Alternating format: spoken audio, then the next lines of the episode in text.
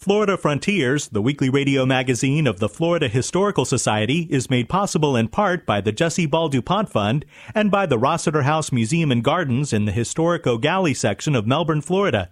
It's also made possible by Florida's Space Coast Office of Tourism, representing destinations from Titusville to Cocoa Beach to Melbourne Beach.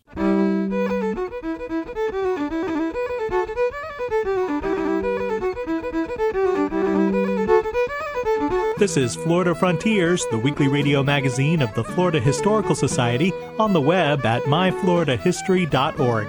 I'm Ben Brotemarkle, and coming up on the program, we'll visit Fort Christmas Historic Park in East Orange County. So the war started in 1835.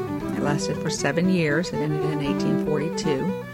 And Fort Christmas, of course, was built in 1837. We'll celebrate the legacy of slain civil rights leader Harry T. Moore, who was killed on Christmas night 1951. So for some students, um, they make a, a, clean break that the past the past. Other students do not make that break. Like this is still going on. That and more ahead on Florida Frontiers.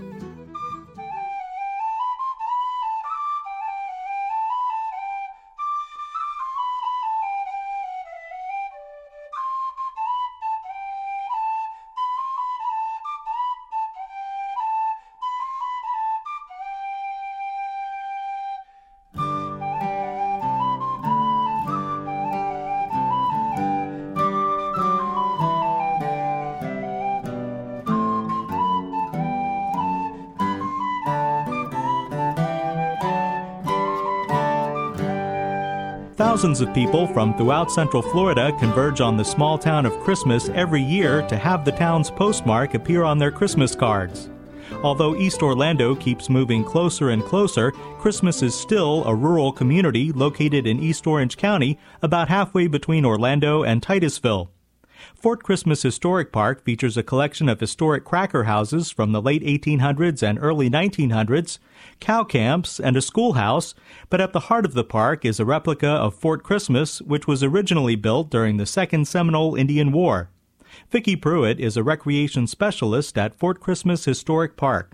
The war was mainly being fought because um, of people moving into the state and settling, and they were uh, encroaching upon the land that Seminoles were using. So they, there would be skirmishes. There was also the slavery issue because the slaves would leave Georgia and hide out among the Seminole Indians, and so they were always having um, troops coming down or people coming down trying to recapture slaves. And so it was basically a slave issue, a land issue.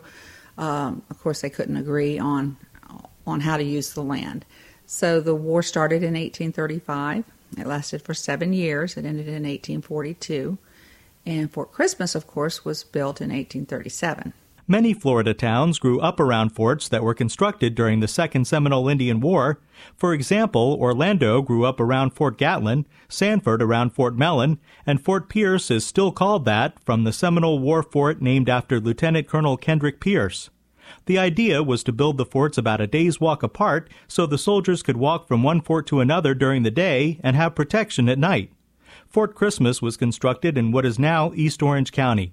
Vicki Pruitt. They were in a winter campaign in December of 1837. They left uh, Fort Mellon, which is over on Lake, what we call Lake Monroe now, and they were trying to establish a chain of supply forts to keep the army that was fighting the Indians supplied with the materials they need. So they were following the St. John's as close as they could without being up to their waist in water and uh, establishing the forts. They arrived at a place about a mile north of here on December 25th and started building their fort. So they named their fort Fort Christmas because they started it on Christmas Day. Fort Christmas was a typical Seminole Indian War fort made of tall pine pickets. The fort is 80 linear square feet with two blockhouses that are 20 square feet each, with a storehouse and a powder magazine within the walls of the fort. Joseph Adams is a recreation specialist at Fort Christmas Historic Park and describes what's on display in the Fort Christmas replica. Well, Blockhouse 1 has exhibits on the Second Seminole Indian War, the soldiers, and the Seminoles. Uh, Blockhouse 2 has uh, some of our more prized possessions from the Christmas community and exhibits uh, community life. And the storehouse has exhibits on some of the tools they would have used and then some of the tools the pioneers used. And we even have a model of one of the steamboats that went up and down the St. Johns River. In addition to the replica of Fort Christmas, the historic park features two cow camps, the Union Christmas School, and a variety of historic cracker houses from different eras. As Vicki Pruitt explains, each house is staged with artifacts and exhibits. We try to make the homes look like someone was living there and had just stepped out for the day. Um, each home usually has at least one bedroom, but instead of repeating bedrooms, we put special exhibits to tell how the pioneers used to live. We've got a, textile exhibit, we've got a post office exhibit, a cattle ranching exhibit, uh, and a hunting, fishing, trapping exhibit. But each home you, that has a kitchen has the kitchen represented, the main living room represented, and uh, a bedroom. They were moved from their original location. Most of them were donated, and then we upfitted them to represent different time periods. Uh, some of them we took back to the very beginning. Others of them we left at a later period, uh, but all of them had to have a certain amount of work done to them to get to the, the periods that we represent here. The cracker houses on display at Fort Christmas Historic Park feature familiar names from Florida's pioneer days, such as Simmons, Wheeler, Bass, and Yates. Most of the families that settled in the Fort Christmas area they they came in through North Carolina, South Carolina, Georgia, and into northern Florida, and then on down into the central Florida, and then they even proceeded on down south. So you see these names repeated in especially rural communities all throughout the state of Florida. Uh, the Yates family, I know they're widespread. The Simmons family. Um, we don't have houses for all of our pioneer families, of course, but the Tuckers are throughout the state. The Osteens are throughout the state. There's even a little community called Osteen, Florida. The Browns. Um, so these pioneers, when they arrived here, you know, in the early times, in, when they arrived in Central Florida, like in about 1858, uh, and then spread out from there, they were very large families. And so, as these kids got a little older, then they continued to spread out through, you know, throughout the different communities in the state and build land. Everybody wants land. That's the main issue. Finding a home. As Joseph Adams explains, two or three groups of students come to Fort Christmas Historic Park every week. Well, we have about eight different educational programs we can do with the students. Uh, today's program is just going to be a general tour. They'll make and taste butter. Uh, we have a program, uh, which is my favorite, Children's Chores, uh, where they make and taste butter, but they also wash clothes, snap beans, uh, feed the chickens, they pump water, and the students, you know, the, you know, a lot of students have chores, but the idea of the kind of chores and daily activities that the children had to do in the past is quite fascinating to them and very different. It's like we went back in time. Yeah. It's like we're in the back. The age of the porch. Okay. Okay, look, I'm getting on. By the early 1860s, we had families arriving out here and throughout the 60s, by the end of the 60s, early 70s, we're talking 1800s, uh, we had probably 20 families living out here. And these are our uh, uh, families that are still in the area today. A lot of them, their descendants are here. They built farms, they had ranches, they lived off the land. When you came out here into the wilderness, you brought your wagon and your family, you brought your farm tools, basically, though, you didn't work for anybody else. You worked for yourself. Okay, you worked for your own family unit. And in the old days, the families were very large. A small family would be six kids. A large family might have 13 or 14 kids. So this is a lot of people to feed, isn't it? So they had to all work. And, and that's one thing I want you to think of is as we go through the day, um, the, you kids would be working you would have to work for your food. You had to raise your own garden. You had to have fields of corn. They had fields of sugar cane. Um, you had to go hunting for extra food. Of course, you had your livestock. And one thing they found when they got into this area is there were wild cows. There were cattle running all over the state. In now, addition to frequent tours for students, Fort Christmas Historic Park hosts a couple of major events during the year, not surprisingly, one of them recognizes Christmas. Well, the first weekend, full weekend in December, is always Cracker Christmas for us. It essentially is our largest special event of the year. We have uh, about a about 150 to 175 crafters, people who make handmade crafts to sell. Uh, then we have uh, demonstrations of you know pioneer skills. Uh, we the syrup making, which is a big thing people come back for every year. Uh, soap making, uh, wood carving, uh, weaving, spinning, um, whip making this year. just you know they're about blacksmithing. It's about 100. Yeah, we do about 50 to 60 different demonstrations. Of course, we have a Confederate camp. And then uh, the Historical Society sells barbecue, which is always really good. And all of our community groups, our nonprofit local groups, the 4-H, the FFA, uh, they come and they earn money for their group by selling hot dogs or gator bites or um, beef, beef on a stick, stick, that type of thing. We also have another larger event, uh, our Bluegrass Festival, which is normally the third weekend in March. Right. And we bring in about four local bluegrass groups, but they are really good groups. And again, we have some crafters, but it's not as big a, a craft show as, uh, say, Cracker Christmas. But it's two days under the oaks of uh, pure bluegrass music. Visitors to Fort Christmas Historic Park enjoy the historic homes and the fort replica, but there's also a playground and picnic pavilions that attract many people. We get a lot of local people coming here to picnic. I mean, our park is maxed out as far as the pavilions go every weekend with picnickers. But then we also get senior groups that come for parties and functions, like during the week sometimes. We have a lot of people dropping in who are from overseas. You know, they they they see our sign on the road, or they've Googled Central Florida, and something comes up, and they they stop in here, and some of them repeatedly yes. come back with whoever they bring on their next holiday to, to, to see us.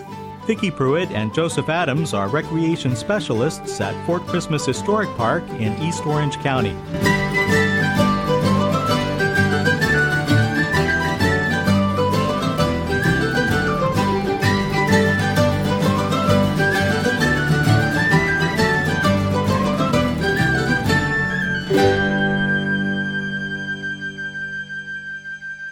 This is Florida Frontiers, the weekly radio magazine of the Florida Historical Society. I'm Ben Brotemarkle.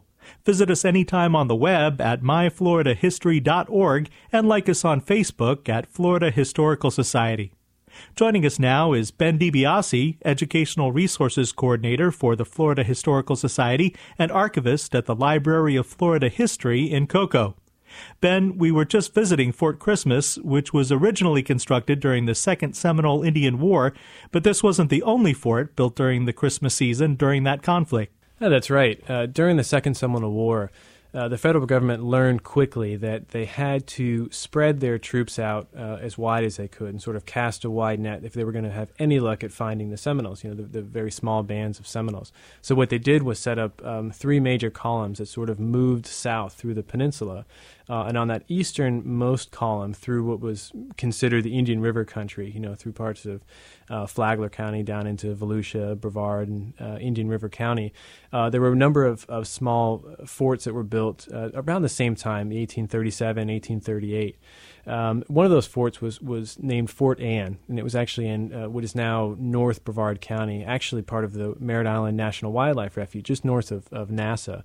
Uh, and this small fort, it was actually more of a, of a stockade. It was very a, a very crude structure, um, and it was more of a, a, kind of transition point from the Mos- Mosquito Lagoon area into the Indian River area.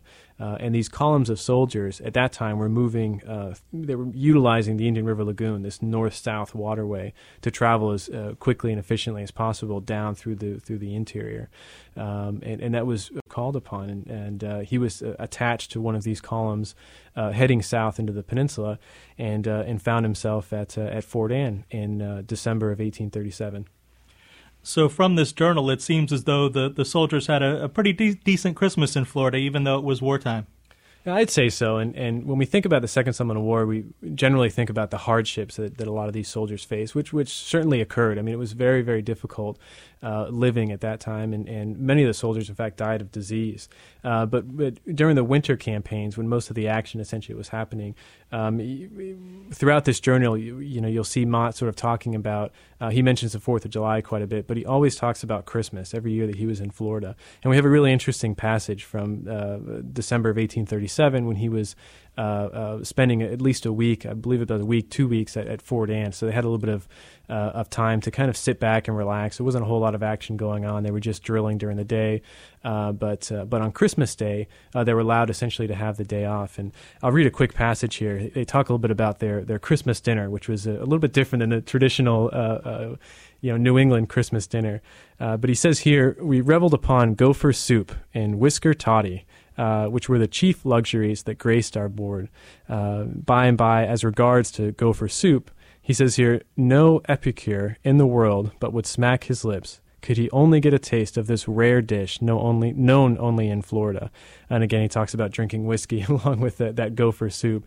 Uh, but they, he goes on in other passages. They, they go chasing after snakes and, and uh, uh, they hunt owls and, and egrets and some of the other birds that um, lived around the, the Mosquito Lagoon area. Um, but he talks a little bit, sort of uh, reflects on Christmas, and he says, uh, but then it was Christmas, which only comes once a year, and to many of us, about those times, only came once in several years. So this is kind of interesting. You know, he talks about um, uh, in later years while he was in Florida, even though it was Christmas, generally they were involved in some sort of military engagement. Uh, they were marching, they were drilling, because during the, the winter months, that was when the, the military, the U.S. military, moved um, uh, very often. You know, they, they took advantage of the of the uh, of the weather. Um, so they, they really didn't get a, a chance uh, to kind of sit down and, and enjoy Christmas.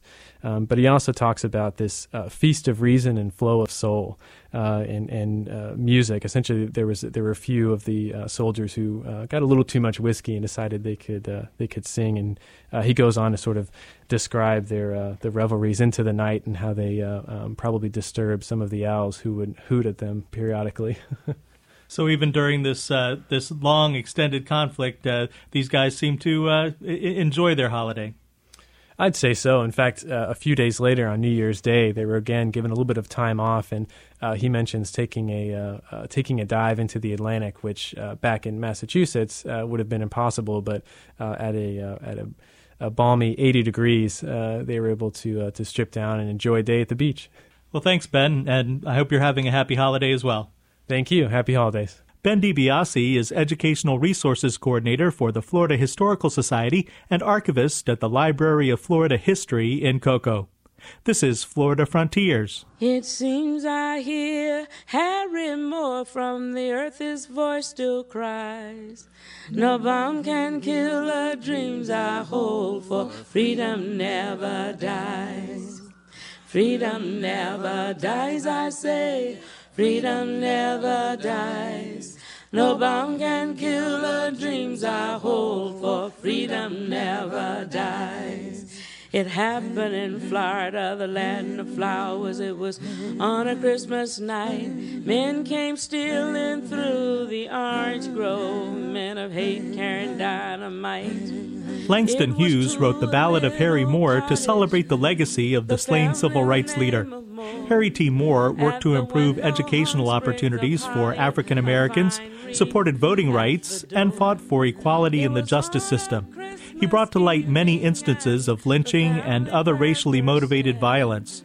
Harry T. Moore was killed on Christmas night 1951 when a bomb exploded under his home in Mims, Florida. As Robert Cassanello from robertcassanello.com reports, students at Rollins College are following Harry T. Moore's example by exploring long ignored racial violence in Florida. He applied for this job, you know, put in a bid, won the bid, got the job, and this incensed uh, members of the Klan in his community. A member of the post office oh, made him aware that people were going to come for him, gave him a gun. He had a gun when they came.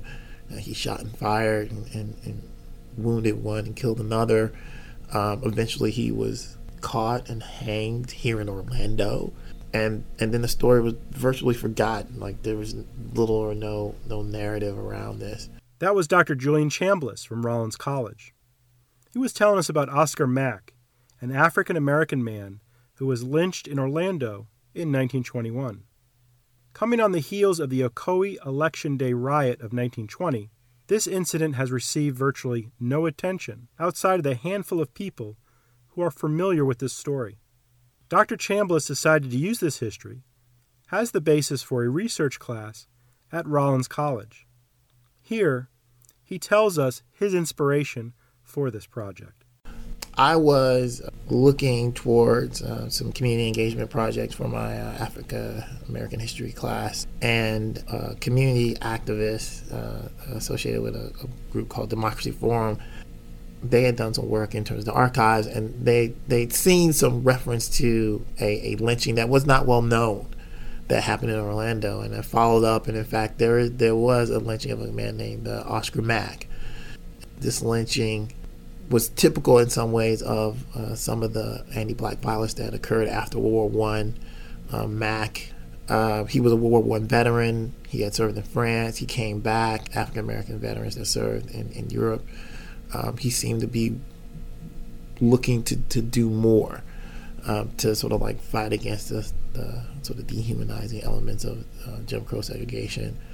And he did uh, a sort of natural thing at some level. There was an opportunity to apply to get a job delivering mail from the mail depot to the post office in Kissimmee. Dr. Chambliss tells us one of the avenues that helped him find more information about this lynching. One of the things very interesting about this case, because Oscar Mack had a contract to deliver mail, he was technically a federal employee. And so there was a Justice Department agent that was concerned about this lynching because, like, he felt that, you know, because this man was technically a federal employee, uh, that something should be done. And he wrote a report, and so there's many elements of the, the lynching in the report. And he literally, in his report, said these are the same people that did the Ocoee thing. We were hoping to have more when we do our second set of oral histories, more people from Kissimmee. Uh, this might connect to uh, the Ocoee incident and maybe some other incidents that we don't even know about. I mean, one of the things that's really interesting about this case is um, despite the fact that we, we were able to find some references in uh, microfilm from the NAACP and some, some references in the crisis, and then some references in uh, Google's newspaper archive. It made many of the students convinced that, well, there's more. There, there's more things that happen that we just don't know about that were never reported. Um, and so there, there, for some of the students, there's a real, a real push to like how can we find out more about what was actually going on? Dr. Chambliss explains what his class was able to learn and what methods they used to learn more about this history. We're able to come up with a, a fuller story related to the black experience uh, in in Kissimmee at the time, and to really flush out some of the the contours of um, Mack's experience and, and the lynching and from that we continued on. Um, recently, we had a, actually an opportunity. We, we, collected some oral histories, sort of focused on the Central Florida area, talking to residents of Hannibal Square, uh, talking to residents of Eatonville, and talking to some Orlando residents, trying to get more of the narrative of the Black experience in Central Florida in the mid mid 20th century. So um, some of the students that were involved in that class are involved in, in, in, that effort, which is not necessarily attached to a particular class. It's actually just something that many of the students like. Uh, we would like to continue to pursue this, and when we partnered with uh, the Samuel Proctor Oral History Program at UF, and some of their graduate students came down and helped us, and so we were able to do one round of oral histories with members from those communities, and we hope to be able to do some more in the coming months. Dr. Chambliss explains how community research helped students connect to people in the local community. There seems to be some understanding. One of our one of the students was from Kissimmee, African American young lady, and she talked to some of her relatives, and her relatives, uh, which I think is, is very common when you talk about um, anti-black violence they may not necessarily have been able to identify that particular incident, like they didn't know that particular name, Oscar Mack, but uh, they remember references. Well, you know, you this is where they took black people to to, to, to beat them up or punish them or and so it's those kinds of elements that we're trying to to identify and, and trying to, to use those things almost in a kind of um, triangulation. You know, if, if there's areas that people can can agree that these are the these are the spaces that are associated with anti-black violence, what can we learn about those spaces uh, through things like census tract data or uh, looking at newspapers or looking at the kind of institutions and, and activities that are growing out of um, the written record as well as this oral tradition to try to figure out um, the elements of, of the experience for African Americans. Dr. Chambliss gives us a window into the hurdles to teaching difficult histories in the classroom. It was a difficult story for a lot of students to process, right? So, at some level, I am prepared that bad things happened in the past, and they are not. And so, in class, you're they're processing that in a way that's you don't want to shortchange that process. Like, well, how to you know, and and then there's a a much more difficult where they try to contend with the contemporary circumstances versus the past. And for some students, that's deeply individual, individualized. So, so for some students, um, they make a, a, clean break that the past is the past. Other students do not make that break. Like the, this is still going on, which is, has its own set of difficulties uh, for the student and then for class dynamics at some level. In the sense that they, because something is still going on, like they can make illusions, and especially this semester became became uh, Trayvon Martin case became one of these things where like it became a reference point for some students. But at, at the same time, there's also a, a goal around uh, teaching them how to do research. That was Dr. Julian Chambliss, and I'm Robert Cassanello with Florida Frontiers. You've been listening to Florida Frontiers, the weekly radio magazine of the Florida Historical Society. Join us right here again next week, and until then, follow our daily posts on Facebook at Florida Historical Society and visit us anytime on the web at myfloridahistory.org. Have a very happy holiday. I'm Ben Brotemarkle.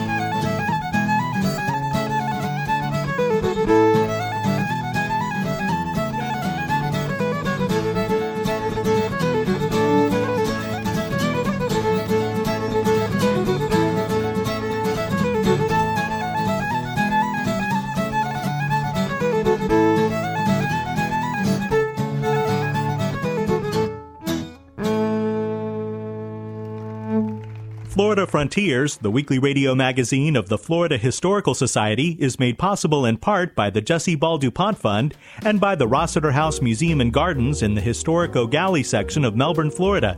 It's also made possible by Florida's Space Coast Office of Tourism, representing destinations from Titusville to Cocoa Beach to Melbourne Beach.